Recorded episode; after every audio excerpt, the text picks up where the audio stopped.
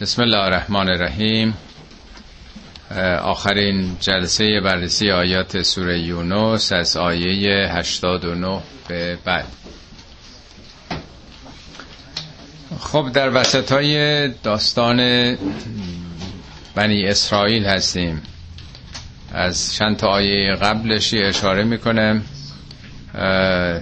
از آیه 83 که اشاره کرد به اینکه وقتی نهزت موسی به راه افتاد جوانانی فقط به او ایمان آوردند با وجود سرکوب و ترسی که از دستگیری فرعون داشتن بقیه مردم به دلیل وابستگیهاشون چنین جرأتی رو نداشتن. و اشاره کرد به اینکه فرعون خیلی خود بزرگبین بود و نظام جامعه رو به هم زده بود. و بنی اسرائیل هم در معرض این کشتار و شکنجه و آزار قرار داشتن. پیش موسی میان و به او میگن که قبل از اینکه خب تو بیای ما رو اذیت می‌کرد و آزار و شکنجه می‌داد. حالا که همون جریان ادامه داره. موسی فرماد که اگر واقعا به خدا ایمان دارید به او توکل کنید اگر تسلیم او هستید. بعدم بنی اسرائیل توکل به خدا می‌کنن دعا می‌کنن که فتنه ای برای فرعون نباشند خدا نجاتشون بده. به این ترتیب میگه اونا نجات پیدا کردن. چگونه؟ به موسی وحی کردیم که اینها رو متشکل بکن در مصر. اینا به جای پراکندگی در نقاط مختلف شهر مسکنهاشون رو نزدیک هم بسازن روبروی هم تشکل پیدا کنن ارتباط پیدا بکنن. انسجام پیدا بکنن و نظر اعتقادی تقویت بشن. و بعد موسی دعا می‌کنه که پروردگارا تو به فرعون و این درباریانش امکانات و ثروت و قدرت فراوانی دادی اینا هم سلطه پیدا کردن بر مردم. نمی‌ذارن که مردم بپیوندن. خدایا این امکانات رو خونسا بکن از اونها تباه بکن این ثروت و امکانات سرکوبشون و آخرین آیه‌ای که خوندیم این بود که خداوند فرمود دعای شما اجابت شد پذیرفته شد. چگونه پذیرفته شد؟ فستقیما استقامت کنید پایداری بکنید. استقیما علاوه پر پایداری که ما میگیم که بیشتر معنای صبر چنینه مستقیم بودن یعنی نه افراط نه تفرید. دچار احساسات نشین خشونت به خرج بدین. بخواین مثلا از جاده انصاف خارج بشین نه افراد نه تفرید صاف بودن متعادل بودن. یعنی هم معنای مقاومت و پایداری داره هم به معنای در خط مستقیم درست مقاومت کردن. معمولا بسیاری از مبارزان بسیاری از ملت ها از جاده تعادل خارج میشن. خشونت به خرج میدن و همین خودش بزرگترین دستاویز طرف مقابله که به اون بهانه بیشتر سرکوبشون می‌کنه. فاستقیما ولا تتبعان سبیل الذین لا یعلمون. در این صاف بودند خط توحید رو خط خدا رو پی بگیرید و دیگه گوش نکنید به کسان دیگه که راه های فرعی پیشنهاد می‌کنن و نظریات دیگه ای میدن. خب تا اینجا رو خوندیم.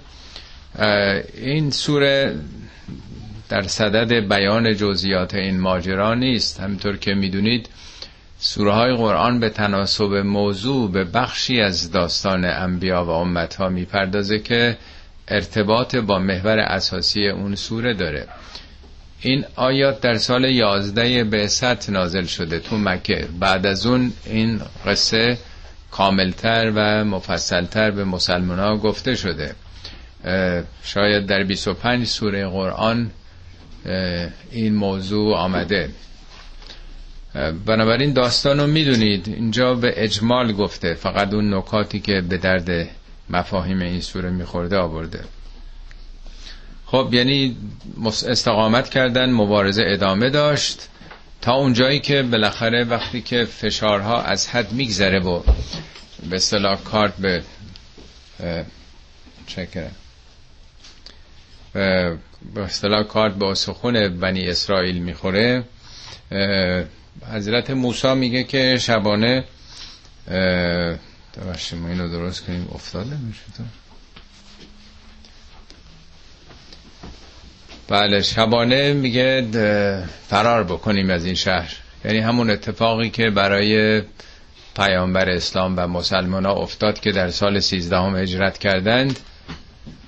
موسا هم وقتی خطر رو جدی می‌بینه که اینا می‌خوان بکشن دستگیر کنن اعدام بکنن به اونها فرمان میده که شبانه فرار کنیم.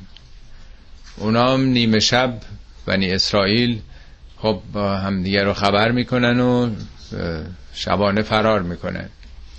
قرآن توضیح میده در سوره های بعد که وقتی که صبح شد و آفتاب در اومد یه مرتبه نگاه کردن که نیستن.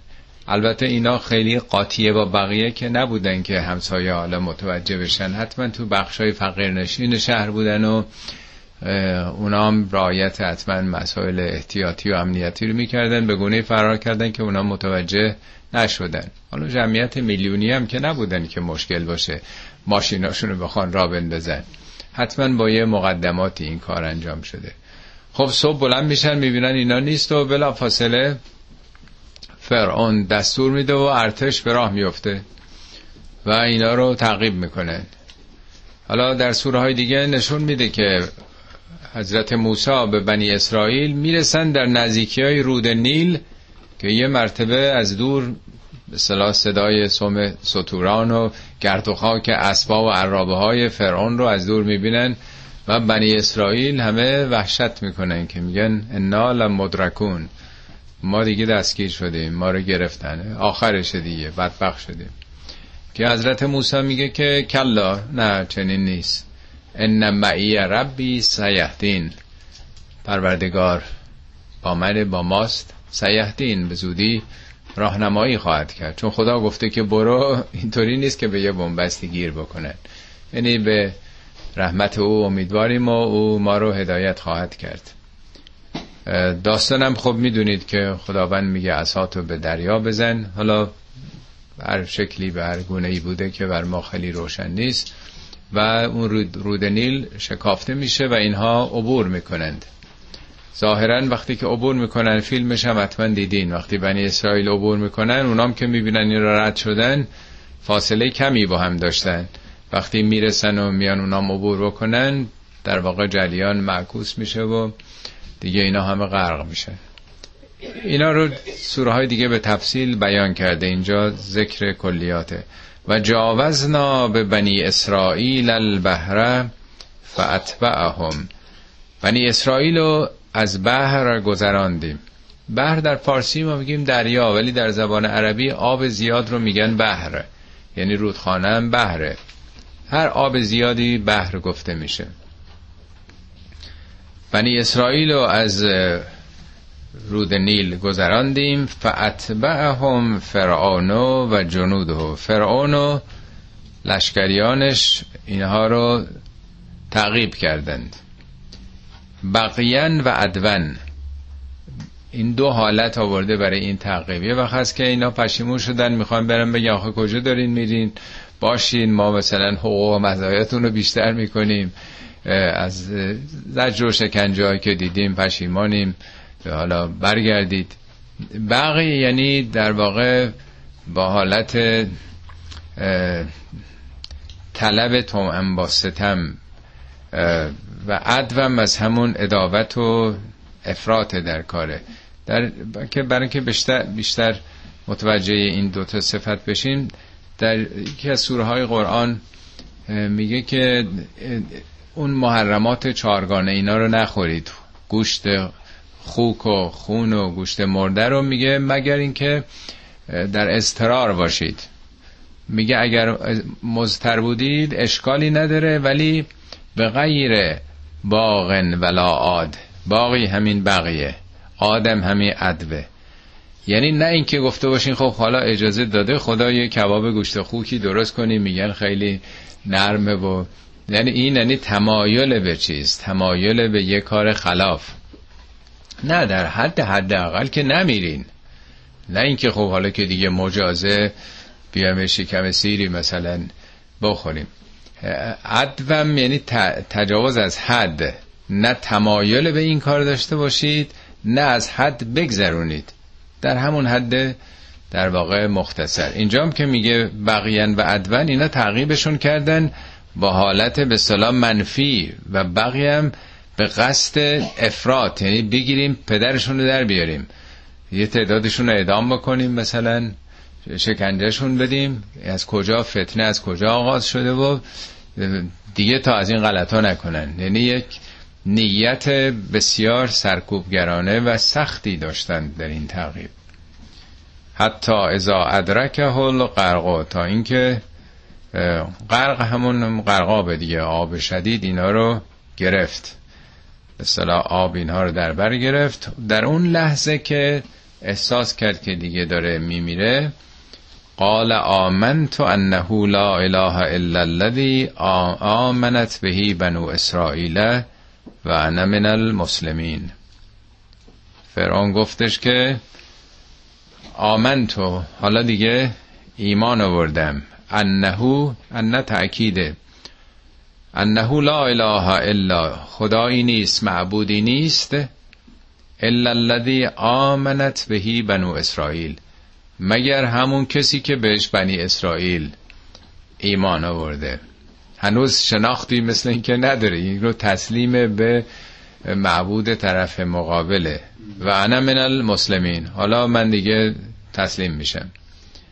مسلم اسلام یعنی تسلیم حقیقت شدنی. من حالا دیگه تسلیمم. البته قرآن نشون داده که این هشت نه بار این کار تکرار شد. در دفعات قبل معجزات دیگه بوده. هر بار هم همین حرفو می‌زدن که اگر این مشکل خوشسالی قحطی فلان فلان این رفت بشه ما باور می‌کنیم ما ایمان میاریم بنی اسرائیل آزاد می‌کنیم. ولی هر بار زیر قولشون زدن. آلانه و قد قبل و کنت من المفسدین. الان همه الان است که ما میگیم دیگه الان یعنی حالا اینک اکنون می‌خوای ایمان بیاری. آن یعنی لحظه الان الفلام که آمده. تو این لحظه وقد اسیت قبلو تو در حال اسیام بودی. و کنت من المفسدین از اخلالگران از تبهکاران بودی. یعنی ایمانی که از سر اجبار باشه ایمانی که در واقع رو ناچاری باشه که این انتخاب نیست. ایمانی ارزش داره که آدم در سر فرصت با مطالعه با تحقیق با میل و عشق و اشتیاق خودش انتخاب بکنه. اون چیزی که رو ناچاریه در واقع می‌تونه یه بهانه باشه که حالا این رفت بشه این مانع برمیگرده باز آدم به وضعیت خودش. یعنی ایمان زبانی نیست. ایمان با قلبه وگرنه اینا زبانی فرعون گفته که ایمان دارم فلیومن ننجی که ننجی که به بدن که لتکون لمن خلفک آیتن امروز بدن تو رو یعنی جست و جسد تو نجات میدیم. نجات میدیم یعنی خب انباج نیل رو به ساحل در رودخانه خواهد کشاند. یعنی این نیست که آب ببره و یا غرق بشه و نابود بشه. برای اینکه لمن خلفک آیتن آیهی برای پشت, پشت سر تو باشه. حالا یه معنای سادهش اینه که پشت سرت یعنی وقتی تو غرق شدی و اون ارتش هم غرق شدن بالاخره بقیه بنی اسرائیل که مثلا خب بالاخره تعقیب می‌کنن اونام چی شد چه اتفاقی افتاد لشکر برنگشت. بیان ببینن کنار رودخانه مثلا جنازه فرعون افتاده یه عبرتیه برای اونا.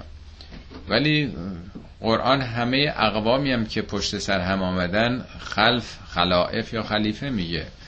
یعنی هیچ مانعی نداره که استنباط بکنیم که برای امروز هم آیه ای هست چون اون جنازه مونده جنازه مومیایی شده و پیدا کردن دیگه.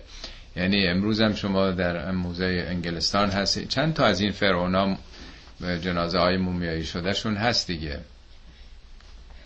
اینا می‌تونه در واقع این پیام هم داشته باشه چون خلف محدود نمی‌کنه که فقط مردم معاصر وگه نمی‌گفت که قومت آیهی برای قومت باشه.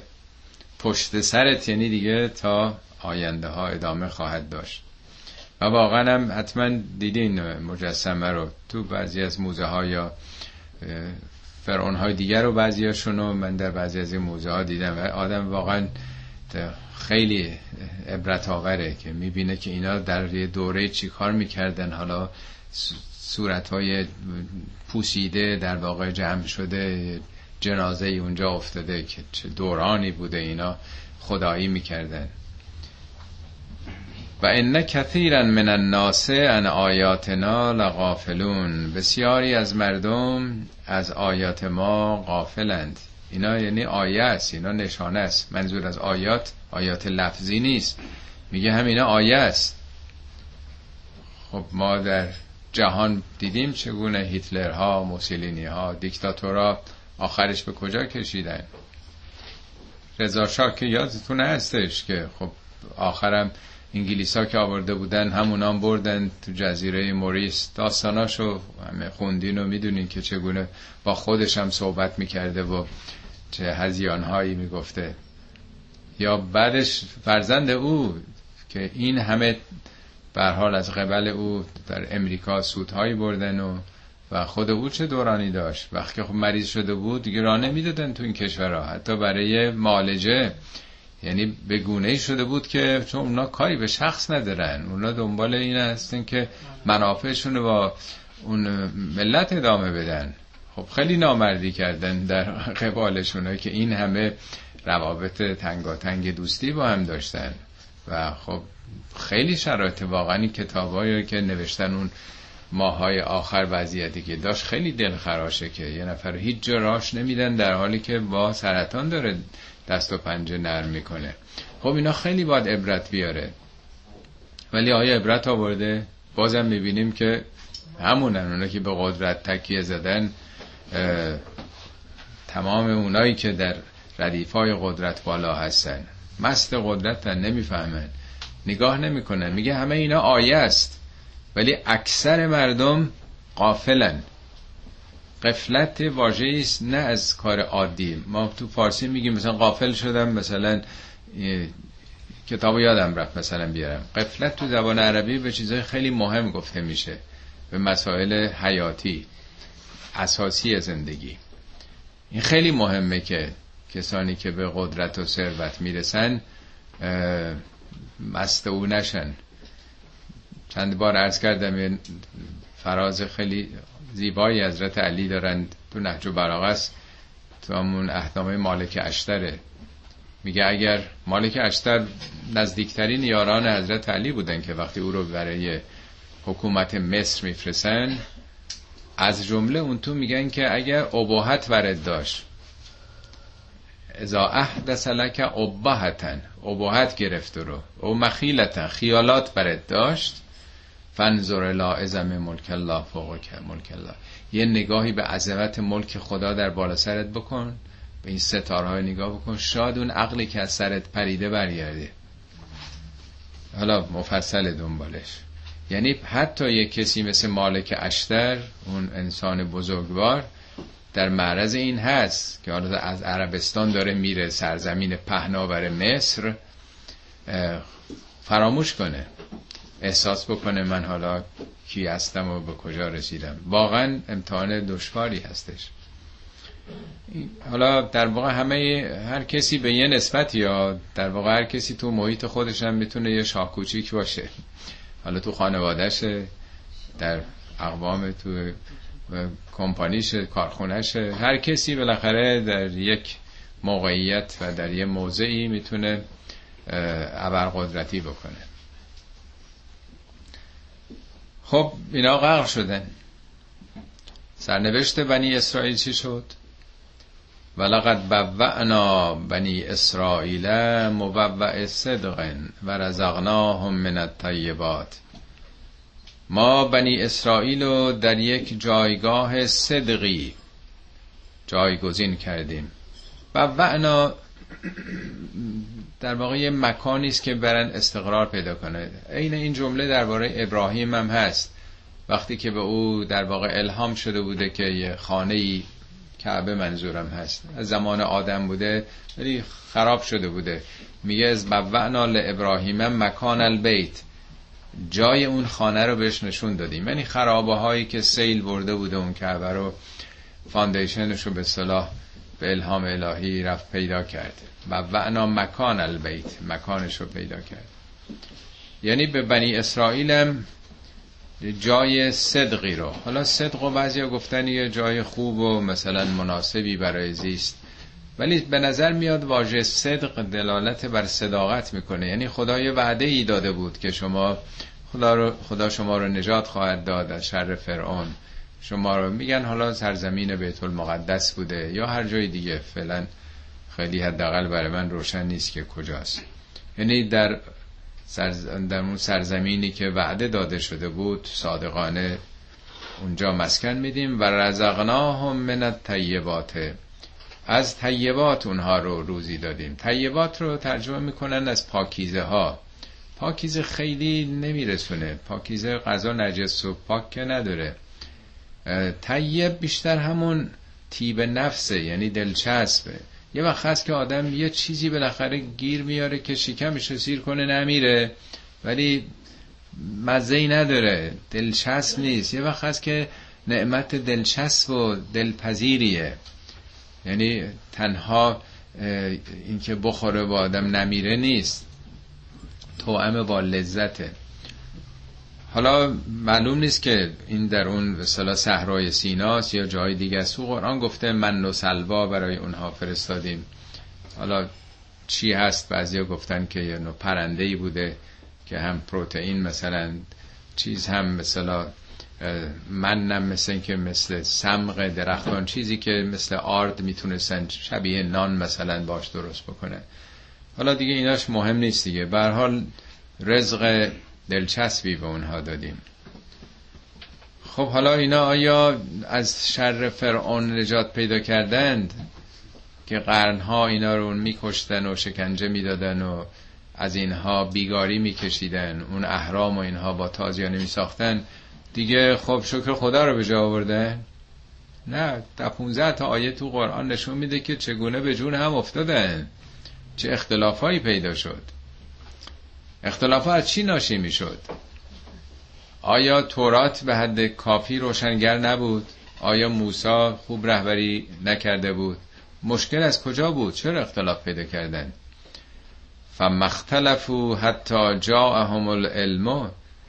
اتفاقا اختلاف پیدا نکردن مگر بعد از اینکه علم پیدا کردن. منظور از علم علم فیزیک شیمی نیست. یعنی عالم و آگاه به دینشون شدن شناختن. این چندین بار آمده تو قرآن. بعضی جا میگه من بعد ما جاعت همول بینات بینات یعنی دلایل روشن. یعنی همه چی براشون روشن بود. اختلاف پیدا کردن حالا سوره های دیگه توضیح میده. چرا اختلاف پیدا کردن؟ میگه بقیان بینهم. به خاطر روابط بقی. بقی یعنی زیاده طلبی یعنی قدرت طلبی یعنی تمامیت طلبی یعنی رقابت بر سر دنیا. این نکته مهمیه. این سال این روزا هم خیلی مطرح میشه که آخه چطور ممکنه اونهایی که مبلغ دینی هستند درس دین خوندن یه عمری در حوزه ها بودند برای خودشون به مراتب آیت اللهی رسیدند آخه چطور ممکنه که اینها سو استفاده مالی بکنن دست به سرکوب بزنن جان مردم رو بگیرن؟ آخه چطور ممکنه؟ یعنی اینو به حساب دین می‌ذارن. خب دینی که از توش بخواد در بیاد که بزرگترین مدرسین و مبلغین و نمی‌دونم متولیاش جنایتکار عذاب در بیان دین اصلا از اساسش خرابه. پس دین که نمی‌تونه آدم رو درست بکنه که تحصیل کرده های حوزه هاش این چنین در میان. اغلب قافل هستن که دین و ایمان مثل درس تاریخ و جغرافیا و فیزیک و شیمی نیست که خب کی بخونه یاد می‌گیره آدم از اون که یاد گرفته که خلافش عمل نمی‌کنه. با خودش که دشمنی نداره. ولی دین یه قانون فقط یک آموزشه. وقتی که اون آموزش را آدم بگیره در واقع مثل علمه که یه چراغه. می‌تونه به اون عمل بکنه می‌تونه نکنه. اگر ما در معرض دو جاذبه هستیم اینو هیچ کسی نمی‌تونه این کار بکنه. این مسئله امر دینی تنها نیست. دین داره حالا ما مسلمان ها میگیم ما بین جاذبه شیطان و رحمانیم. پنجا پنجا در یک انتخابیم. حالا زرتشتی ها می‌گفتن اهورا مزرا و اهریمن مثلا. دیندارا بالاخره همه خدا و یک عامل منفی دیگر می‌ذارن. اونم که دین ندارن چه کسی معتقده که ما در معرض یک جاذبه هستیم؟ اتفاقا بیشتر جاذبه های منفی انسان ها رو به سمت خودش داره می‌کشه. کی می‌تونه این رو این کار بکنه؟ این یه واقعیت انکار ناپذیره که بشر در عین حالی که دنبال حق و حقیقت و عقلم داره ولی عمدتا انتخاب راه منفی رو می‌کنه. حالا اسم شیطانی که خدا گذاشته نمی‌ذارن ولی شیطنت می‌کنن اکثر انسان ها پس بنابراین این انتظار از اصل و اساس انتظار باطلیه که دین باید آدم ها رو حتما درست بکنه. چرا جوامع دینی درست نشدن؟ چرا جوامع دینی بهتر نیستن تو دنیای امروز از جوامعی که الزاما دینی نیستن؟ پس دین به درد نمی‌خوره. چرا این جنگ ها هست؟ چرا داعش هست؟ پس معلوم اسلام اینه دیگه. اسلام داعشه. گردن می‌برن چیکار می‌کنن؟ آتیش می‌زنن. خیلی راحت. حالا تنها اسلام هم نیست. در واقع این یه استدلاله که انتظار دارن دین الزامن و اجبارا جامعه رو درست بکنه. در حالی که ما اختیار داریم خدا انسانو که آفریده بهش اختیار داده شیطان رو هم تا قیامت میدان داده. هرگز دلیل نمیشه که داشتن دین یک جامعه رو اصلاح بکنه. مگر خود مردم بخوان خود مردم انتخاب بکنن. کمان که داشتن بهترین قانون اساسی آیا جامعه رو درست می‌کنه؟ مشکلی که ما قبل از انقلاب داشتیم که به انقلاب منتهی شد نداشتن قانون خوب بود. بعد از انقلاب مشکل ما نداشتن قانون بود. درسته بعد درش ولایت فقیه رو اضافه کردن. ولی حقوق مردم هم کاملا تو قانون اساسی ما هستش. بسیارم مواد مترقی هم هست. ولی کسی بهش توجه نمی‌کنه. چون در تناقض با ولایت فقیه معنی نداره که هم ولایت مطلقه باشه و هم مردم صاحب حق باشن. این دوتا که نمیشه. بنابراین وقتی مردمی نخوان دین هیچ کاری نمی‌کنه بر آدم. دین چیز تزریقی نیست که آدم حالا مثل مریضی بهش تزریق بکنه این خوب بشه شفا پیدا بکنه. بنابراین داستان بنی اسرائیل همه جا در قرآن میگه که اینا به اختلاف افتادن. به جون هم افتادند اونم بعد از آگاهی. عذرشون نبود که بی خبریم نمی‌دونیم. مشکل بعد از بینات بعد از علم اتفاق افتاد. ان ربک یقضی بینهم یوم القیامت. پروردگار تو در روز قیامت قضاوت خواهد کرد داوری خواهد کرد. فی ما کانو فیه یختلفون. در آنچه که کانو استمرارشون نشون میده. یک سره در حال اختلاف بودن. دائما به جون هم میافتادن. دائما سر دین سر مسائل دینی برداشت ها اختلاف می‌کردن. بحثی که روز مادر داشتیم اینجا سخنان حضرت علی رو نقل کردم که میگه قرآن یکیه همون خطبه 17 است که میگه فی زم اختلاف العلماء فی در مذمت اختلاف عالمان دین در فتواهایی که دارن میده میگه کتاب یکیه. پیامبرم یکیه. نه قرآن ناقصه وقتی که میگه فیه تبیان کل شی. همه چی تو این کتاب لازم هدایت گفته شده. همه چی هست. ما فرت نافل کتاب من شین هیچ چی رو فروگذاری نکردیم که نگفته باشیم. شما که معتقدین قرآن کامل رسیده و پیامبرم به ما ابلاغ کرده میگه اختلافات چیه؟ حالا زمان حضرت علی که شروع شده. وای به حال حالا که ده ها و صدها رساله هست. و هر کدوم آقایون برای خودشون یه حرفی می‌زنن یه چیزی میگن. فتواهای مختلف. این از کجا ناشین میشه؟ این همش اختلاف دیگه. اختلاف که خودم نداره. قرآن هم میگه که ولا تکون من المشرکین. از مشرکین نباشین. کیان؟ من الذین فرقوا دینهم. دینهم. و کانوشی اونا که فرق ما هم پیدا کردن تفاوت پیدا کردن گروه گروه شدن. اختلاف. یعنی شرک از این منیت ها آغاز میشه. خب حالا خطاب پیامبر میگه فان کنت فی شک مما انزلنا. اگر در آن که نازل کردیم شک داری فسأل الذین یقرؤون الکتاب من قبل که از اونا که قبل از تو کتاب میخوندن از اونا بپرس. این آیات همطور که ارز کردم در سال یازدهم یهودیا تو مدینه بودن تو مکه که نبودن. شاید تک و توک مثلا ولی ارتباط پیامبر و مسلمانان با یهودیا موقعی که به مدینه مهاجرت کردن که اقوام یهودی متعددی در هواشی مدینه بودن با اونجا این آمد و رفت ها و مراودات و مذاکرات انجام شد. اولین کار پیامبرم قرارداد مسالمت آمیز با همه قبایل یهودی پیرامون مدینه بود که ما مدافع شما هستیم. ما چون بقیه که پرست بودن با اینا بودن که از همه پیامبر احساس نزدیکی بیشتر می‌کرد. موحدین و دیندارایی به صلاح از نژاد ابراهیم اونا بودن دیگه. اینا عزیزتر از همه برای پیامبر و مسلمونا بودن. انتظار بود که اونا تایید بکنند این آینو ولی از همه مشرکین هم بیشتر دشمنی کردن اینا. مخاطر همون رقابت ها که قرار نبوده از غیر بنی اسرائیل پیامبری بیاد. یعنی همون که نژاد برتر ما هستیم. بر حال پیامبر میگه حالا اگه شک داری طبیعی هم است که تو مکه که کسی این تاریخچه رو نمی‌دونست که آیا واقعا همچین اتفاقاتی برای بنی اسرائیل گذاشته گذشته. این همه مبارزات بوده اینطوری شده فرعون غرق شده اینا باز به اختلاف پرداختن. میگه اگرم تردید داری مسلما پیامبر که تردید نداره. اینا میگن به در میگن دیوار بشنوه مسلمانایی که تلاوت میشه براشون. پیغمبرم که خب قطعا اونم که نمی‌دونسته اون که کتابخون نبوده سوادی نداشته. از اونا بپرس لقد جاءک الحق من ربک فلا تکونن من الممترین.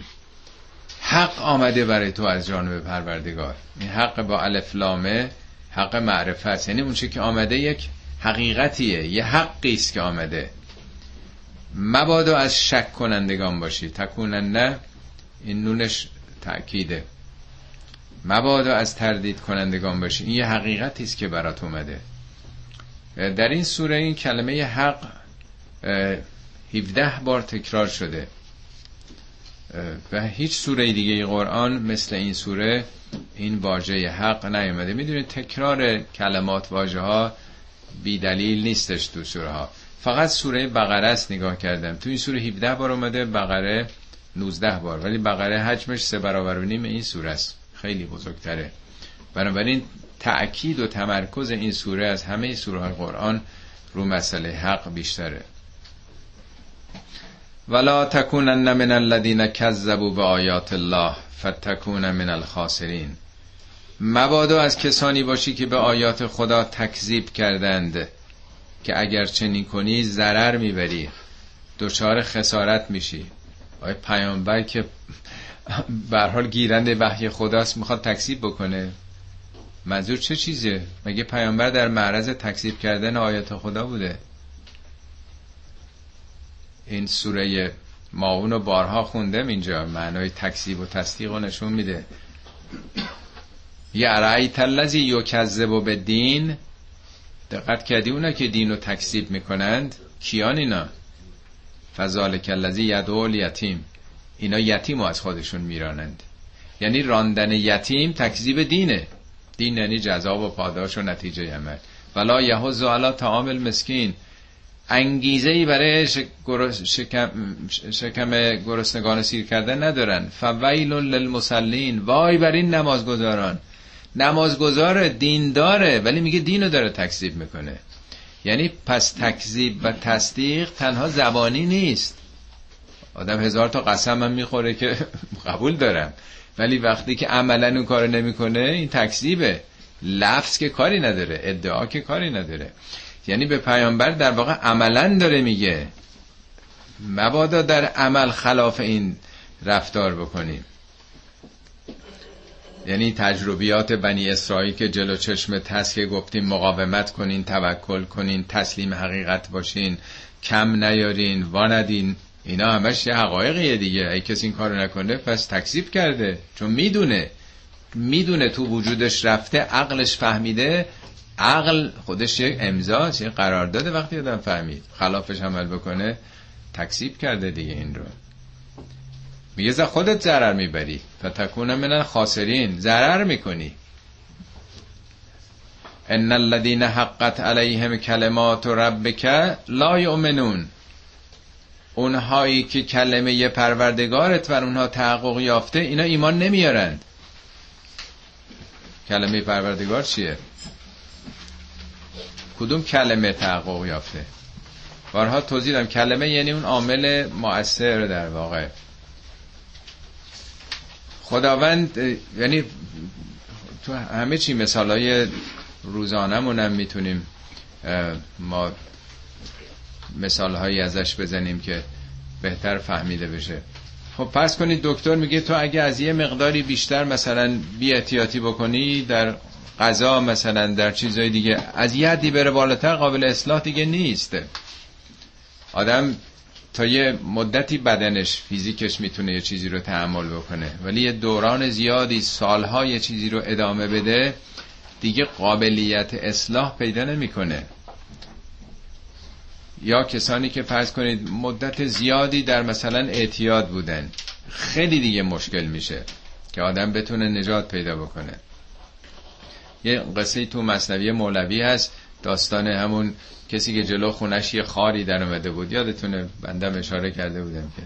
خب هر کی رد می‌شد این خار می‌گرفت به پاش ناراحت می‌شدن. می‌گفت آقا خواهش می‌کنیم بکنین. و می‌گفت چشم چشم مخلصین فردا می‌کنین. ولی هی امروز فردا مینداخت. خیلی قشنگ اینو مولوی نشون داده که بالاخره میگه روز به روز این پیرتر می‌شد اون خار قوی تر می‌شد. خار تنومندتر می‌شد. بالاخره از بس مردم میگن و از بس آزار داد بود مردم و پیاده رو هم گرفته بود تصمیم می‌گیره بکنه. ولی هر چی زور می‌زنه دیگه می‌بینه نمی‌تونه. پس آدم وقتی یه خصلت منفی داره اگر به موقع بهش پاسخ نده دیگه براش امکان پذیر نمیشه. این دیگه اون کلمه براش تحقق یافته. این کلمه ای که دیگه نمی‌تونی. اگر امروز فردا کنی دیگه نمیشه. تحقق یافته دیگه. یعنی اون کسانی که یک عمری دارن کار خلاف و خطا میرن این تحقق یافته در وجودشون. دیگه ایمان نمیارن. یعنی قابلیت و استعداد ایمان رو از دست میدن. ایمان یه دل پاک می‌خواد. یه دل به صلاح زنگار گرفته. تعبیری است که میگن دل آدم در قرآن هست که کلا بل ران علا قلوبهم ما کانو یکسبون. رانه رین یعنی همون زنگار یعنی رسوب. میگه بر دل اینها اعمالشون رسوب گذاشته. سماورای قدیمی یادتونه که از یه مدتی می‌گرفت جرم داخلش. اعمال بدم نه که رسوب بذاره اینا به عنوان مثاله. چیزی رو قلب آدم که رسوب نمی‌ذاره. یعنی این دل دیگه اون قابلیت حقگرایی رو مهر و محبت از دست میده. قصاوت پیدا می‌کنه. عادی میشه براش. طبیعی میشه. یه دوز روز اول اگه دوزی بکنه قلبش می‌زنه نگرانه. ولی وقتی چهار پنج بار که خون سرد اصلا میره جیب ده نفرم می‌زنه و اصلا ککش هم نمیگزه. ادا آدم می‌کشن فراوون. اصلا براشون مهم نیست. یه لحظه فکر نمی‌کنه شب وقتی میخوابه من یه آدم کشتم یه خانواده ای رو بی سرپرست کردم یه مادر پدری رو داغدار کردم. نه دیگه عادی میشه. این قلب دیگه اون عواطفش رو دست میده. ولو جاءتهم کل آیتن حتی یرب العذاب العلیم. ایمان نمیارن. حتی هر آیه و هر معجزه و هر نشانه هم بخوای براش بیاری. که ایمان میاره؟ حتی یرب العذاب العلیم. تا عذاب علیم رو ببینه. همطور که فرعون وقتی که دید غرق داره میشه گفت حالا ایمان آوردن. یعنی اینا قابلیت شاید دست دادن دیگه نمیارن ایمان. همون حرفی که نو هم زد. خدایا اینا دیگه اصلا نستشون فاصل شده. اون استعداد رو از دست دادن.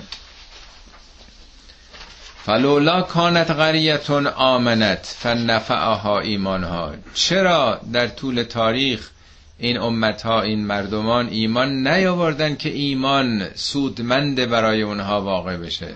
نفعها ایمانها ایمانشون نفعی برسونه به اونها. الا قوم یونس مگر قوم یونس. لما آمنو کشفنا عنهم عذاب الخزی فی الحیات دنیا و متعناهم الهین. به استثنای قوم یونس اونا همینی که ایمان آوردن اون عذاب خار کننده ازشون در زندگی دنیا برداشته شد و بهرهمندشون کردیم الهین تا مدت هایی یعنی به اون عجل طبیعی خودشون. امت ها که ابدی نیستن. حالا اون موقع بساتشون دیگه برچیده می‌شد ولی حالا تا 100 سال 50 سال 200 سال بعد این نظامشون ادامه پیدا کرد. داستانش تو قرآن اومده که حضرت یونس معمور قومی بوده اونجا. خیلی تبلیغ می‌کنه ولی اینها مثل بقیه اقوام اعتنایی نمی‌کنن. حتی البته این تو قرآن دیگه نیومده ولی تو داستانا و اساطیر هست که میگن احساس کردیه ابر سیاهی هم هست و شنیده بود که این علامت, علامت عذابه و خب عذابم که داره میاد و ما که دیگه کاری نداریم و میگه و زنون ذهب مغاظبا غضبناک شد عصبانی شد از دست مردم و رفت از اونجا. یعنی خسته شد از دست این مردم. داستانش که می‌دونید اصلا از اون محیط رفت رفت تو ساحل کشتی بود و کشتی پر بود جام نداشت.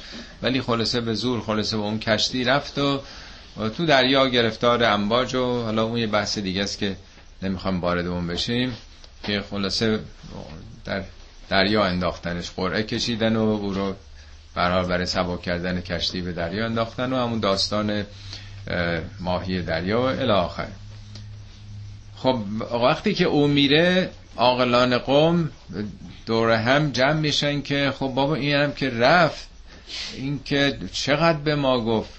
آدم خوبی هم بودا آزارش هم به مرشم نمی‌رسید. حرفاش هم عاقلانه بود. آخه ما چرا انقدر آزار دادیم اون رو اذیتش کردیم؟ حالا کسی هم دیگه نیستش. اون یه آدم فهمیده و متینی در جمع ما بود. دست ما رفت و نکنه حرفاش راست بوده باشه. این اتفاقات در طول تاریخ افتاده. شاید هم علائمی رو دیدن که یه ذره غیر متعارف بوده و حال مردم پشیمون میشن. حالا از یه طرف او که پیامبر و مربی و معلم بوده گرفتار اون مشکل شده این قوم نجات پیدا می‌کنه. حالا میگه جز قوم یونس که سرنوشتشون عوض شد. خب حالا آیه بعدی جواب این ساله ممکنه برای شما هم پیش بیاد. خدا چه کاری آخه انقدر اقوام امتا رو به دردسر انداخته و یه ده عذاب شدن و از اول خودش یه کاری می‌کرد که همه هدایت بشن. مگه خدا مهربان نیست؟ مگه ارحم و راهمین نیست؟ خب اصلا چرا ما رو تو این دست اندازا خدا انداخته؟ چرا شیطان رو بر نمیداره آخه؟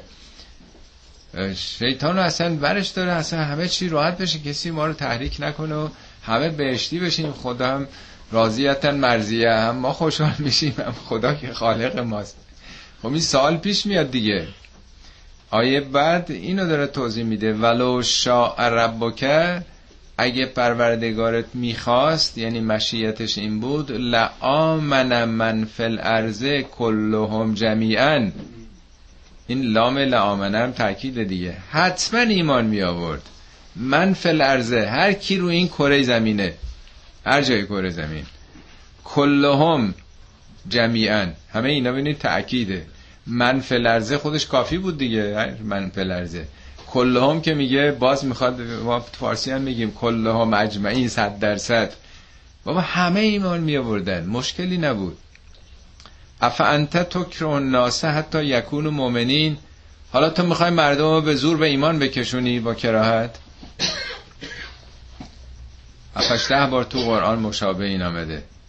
البته آقایون ما معتقدن که ما با زور و زنجیرم که شده مردم رو به بهش می‌بریم. ولی قرآن به پیامبر میگه که تو می‌خوای مردم به زور با اکراه به ایمان بیاری. ما خودمون اگه می‌خواستیم چنین می‌کردیم ولی خدا نخواسته. نخواسته یعنی می‌خواد انسان ها خودشون اون قابلیت رو پیدا کنن. هیچ مدرسه و معلمی نمیان یه که میان اسم نویسن بردارن یکی لیسانس و دکترا بهشون بدن. تشریف ببرین. خب این که واقعیت نداره دروغه. ساخته نشده. آدمیان باید ساخته بشن که از فرشتگان برتر بیان. قابلیت اینو انسان باید پیدا کنه که بر جهان هستی سلطه پیدا بکنه. و ما کان لنفس ان تؤمن الا به الله. ممکن نیست محال هیچ نفسی ایمان بیاره مگر به ازن خدا. حالا اذنم فکر می‌کنن ای اجازه است. خدا باید اجازه بده. نه از همون قانونمندی خداست دیگه. میگه زمین پاک به ازن خدا سبز میشه. آیا زمین اجازه می‌گیره؟ بل بلد و طیب یخرج و نباته به ازن الله. زمین پاک یعنی بدون شورزار بدون آفت.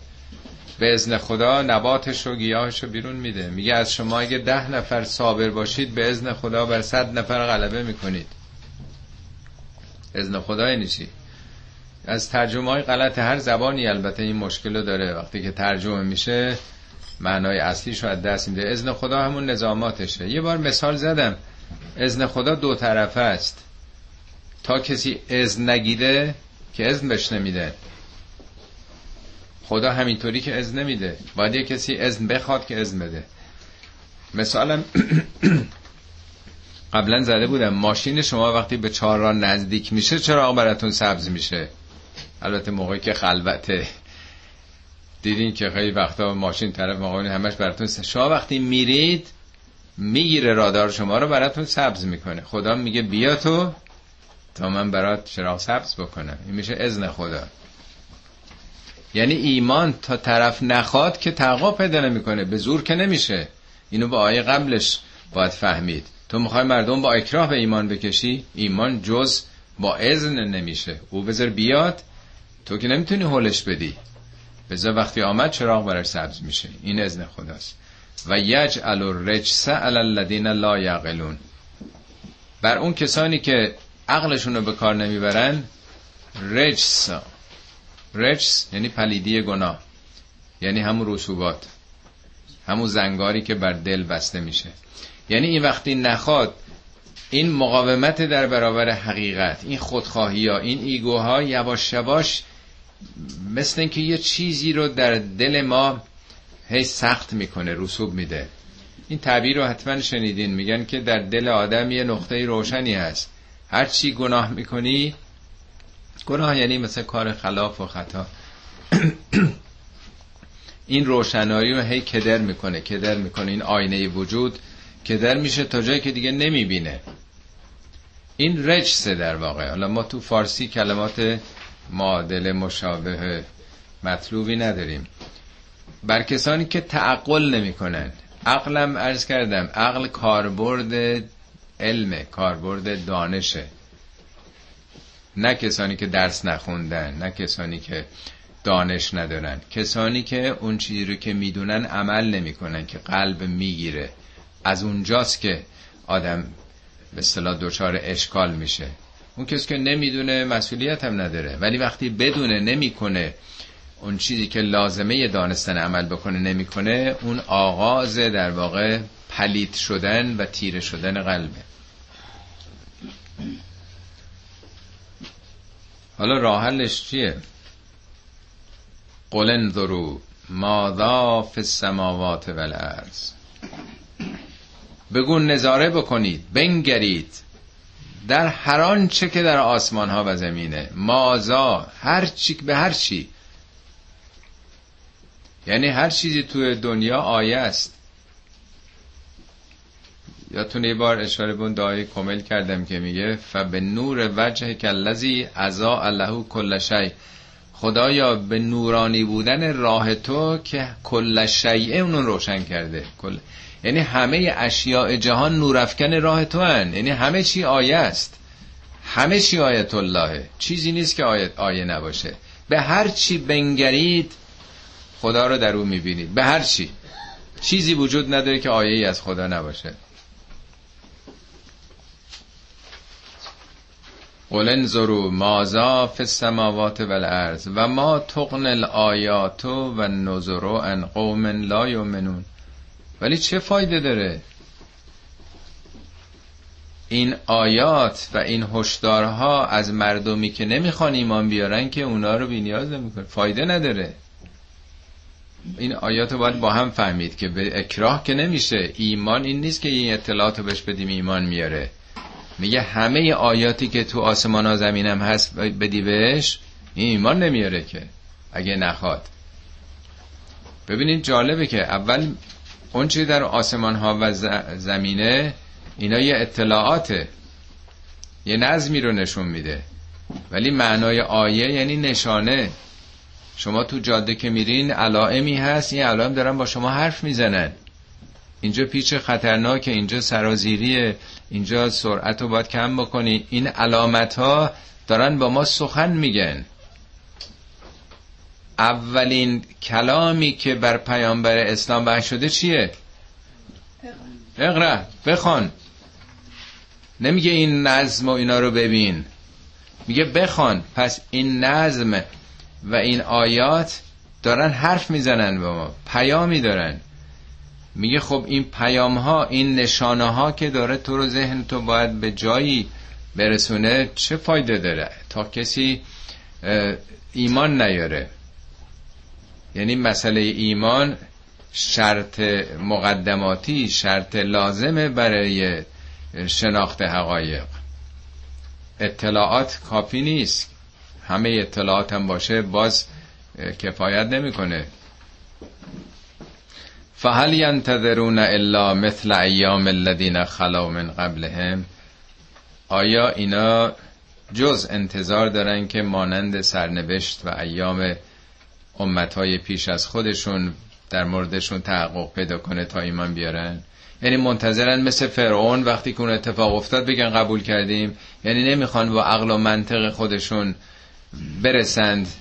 بفهمن. حتما باید سر آدم به سنگ بخوره تا بپذیره یک عبرتی رو. قل فانتظروا انی معکم من المنتظرین.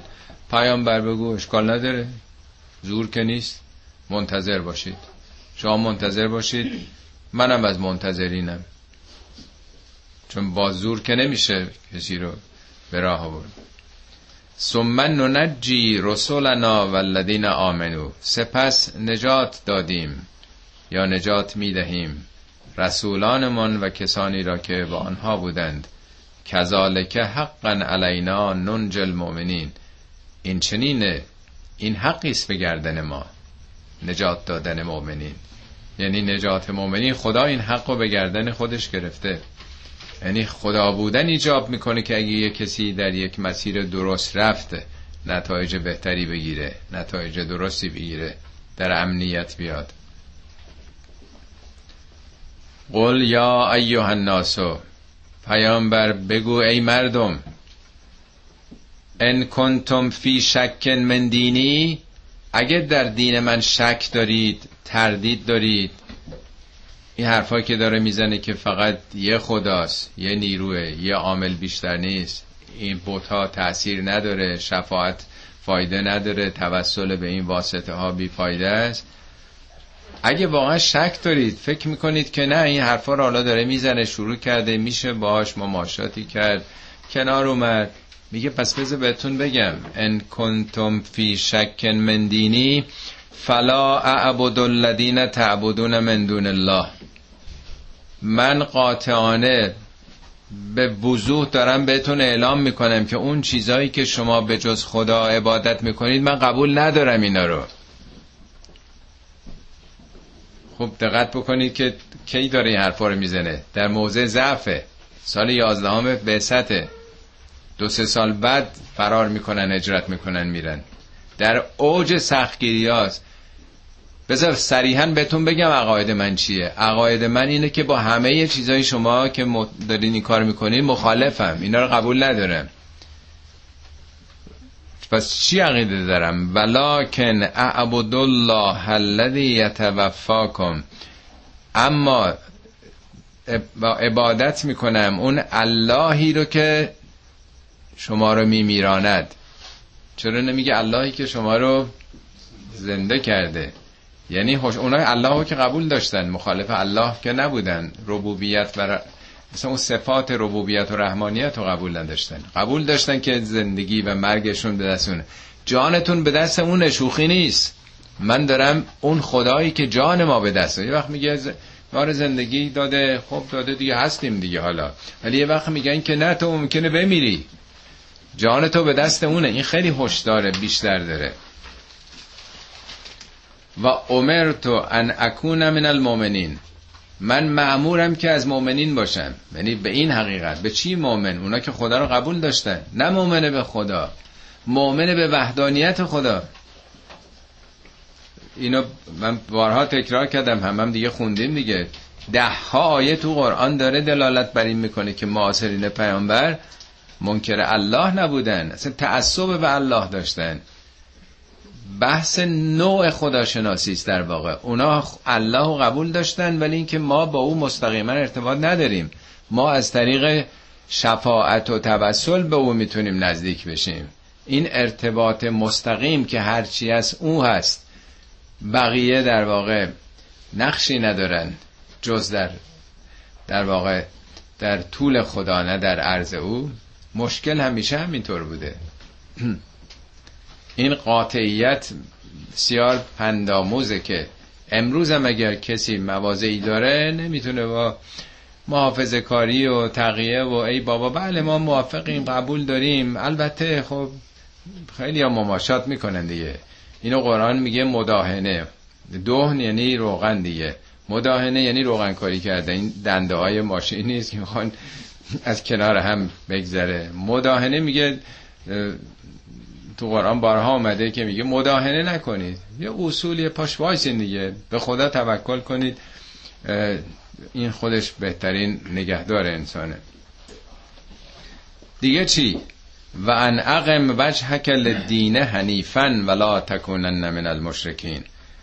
معمولیت دیگه ای که دارم خدا به من اینو گفته. اقم وجهک للدین حنیفا. اقم سلات یعنی چی؟ ترجمه می‌کنه نماز به پا دارید. چی به پا؟ یعنی جدی بگیرید عقیم الوزن وزن رو به پا بدارید. یعنی سنجش یعنی ترازو یعنی معاملات رو جدی بگیرید. به پا داشتن مقابل اهمیت ندادن جدی نگرفتنه. وجوه هم یعنی جهتگیری یعنی هدفیابی در زندگی. وجه نه که صورتاتون رو برپا بدارید. وجوه این ابراهیم میگه انی وجهت و وجهی للذی فطر السماوات والارض.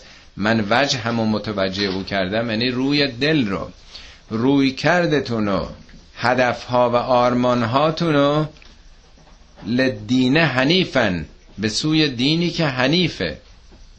حنیف که بیش از همه تو قرآن صفت ابراهیم اینو داده. حنیف یعنی حقگرا دائما یک مکانیزم و یک عشق و اشتیاقی که آدم می‌خواد هی پاک بشه خالص بشه. ترجمه می‌کنن حقگرایانه. نه برای منافع شخصی نه برای اینکه من معروف بشم نه برای اینکه به جایی برسم نه اینکه بگم حالا بسیاری از تلاش های ما انسان ها رو اهدافی است که یه جایی باز کنیم جاپایی یک مطلبی بگیم اهمیتی پیدا کنیم بالا بریم پایین بریم. ولی یه وقت هست که یه کسی خالصا دنبال حقیقته. اصلا من نیست. می‌خواد حقیقت رو پیدا کنه. میگه حقیقتوار. با عشق به حقیقت دینی که این چنین باشه نه دینی که دکان دنیا باشه. ولا تکونن من المشرکین. اینم باز نونش تاکیده. مبادا مبادا از مشرکی باشی. پیغمبر که مشرک نبوده. ابراهیم هم تو قرآن بارها میگه ولا کان من المشرکین. ابراهیم از مشرکین نبود. آخه کی گفته ابراهیم مشرک بود که قرآن هی میگه ابراهیم از مشرکین نبود؟ مگه بود پرست بود ابراهیم که پدر انبیاء توحیدیه؟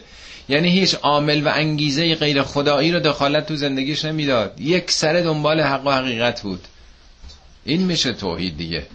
هر نوع منیت به هر شکلیش من من یا من خانواده یا من وابستگان شرک دیگه. یا اختلاف شرکه اختلاف برای چیه؟ همه اختلافات از همین منیت های خط و خطوط و حزب و جمعیت و موقعیت هایی که داریم همه از اینجا ناشی میشه دیگه. ولا تدعو من دون الله ما لا ینفعک ولا یضرک. به جز خدا این چیزایی که به دردت نمی‌خوره نه به دردت می‌خوره نفی بر تو دارن نه آسیبی به تو می‌تونن برسونن اینا رو نخوان برای گرفتاریات.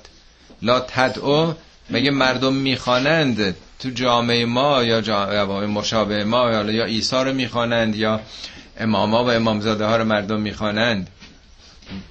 خواندن برای حاجاته برای رفع حاجاته برای دفع مشکلاته برای جلب منافع. میگه اینا نه فایده برات دارن نه اگه نخانی می‌تونن به ضرر بزنن. نه اینکه ضرر ندارن. چطور ضرر ندارن؟ بت پرستی ضرر داره. حالا اون موقع اینا دنبال بت بودن. میگه آخه این بت چه فایده برای تو داره؟ اگرم پشت بکنی به این می‌تونه به تو ضرر بزنه. یه چوب و سنگ چیکار می‌تونه به تو بکنه؟ فان فعلت فانک اذن من الظالمین اگر چنین کنی مسلما از ظالمین خواهی بود. ان یمسسک الله بذرن ولی برعکس اگه خدا بر تو پریشانی رنج و سختی رو مس یعنی تماس یه سر سوزنی به تو سختی بده فلا کاشف له. کی می‌تونه اینو برداره از تو؟ جز خودش. و ان یورد که به خیرن اگر خدای اراده خیری یه قصد خیری بر تو داشته باشه فلا راد دل فضلهی کی می‌تونه فضلشو برگردون از تو؟ یعنی همه چی دست خداست. چرا دنبال واسطه ها میرید؟ و بهی من یشاء من عبادهی و هو الغفور الرحیم. خدا طبق مشیتش البته مشیت خدا دو طرفه است دیگه. خیلی هم میگن من یشاء و این برمیگرده به اون من. من اینجا نگفته حتما خداست. این هر دو معنا رو میده. به کی میرسونه؟ من یشا به هر کی که بخواد انتخاب بکنه این راهو. من یشا هم می‌تونه به خدا باشه خدا بخواد و هم خود اون شخص بخواد. هر یک از عبادش که بخواد یا بخواهند.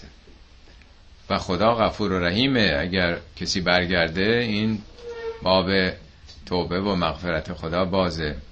قل یا ایها الناس قد جاءکم الحق من ربکم. بگو ای مردم حق آمده از پروردگار خودتون براتون. این حق با الفلام ارز کردم 17 بار تو این سوره حق اومده. فمن اهتدا فانما یهتدی لنفسه. هر کسی که اهتدا بکنه اهتدا تو باب افتعال یعنی هدایت پذیری مثل اسفنج بگیره هدایتو. نایلونی نباشه که پس بزنه. هر کی بپذیره جذب بکنه بخواد فانما یهتدی لنفسه. انما این است و جز این نیست. فقط همینه. به نفع خودش عمل کرده. و من ذل اگر کسی گمراهی رو برگزینه گمراه به راه گمی رو بره فانما یدل علیها. جزی نیست که اونم به ضرر خودش عمل می‌کنه. و ما انا علیکم به وکیل پیامبر به مردم بگو که من وکیل شما نیستم. وکیل یعنی خدا کارتون رو به من نسپرده من قیم شما نیستم.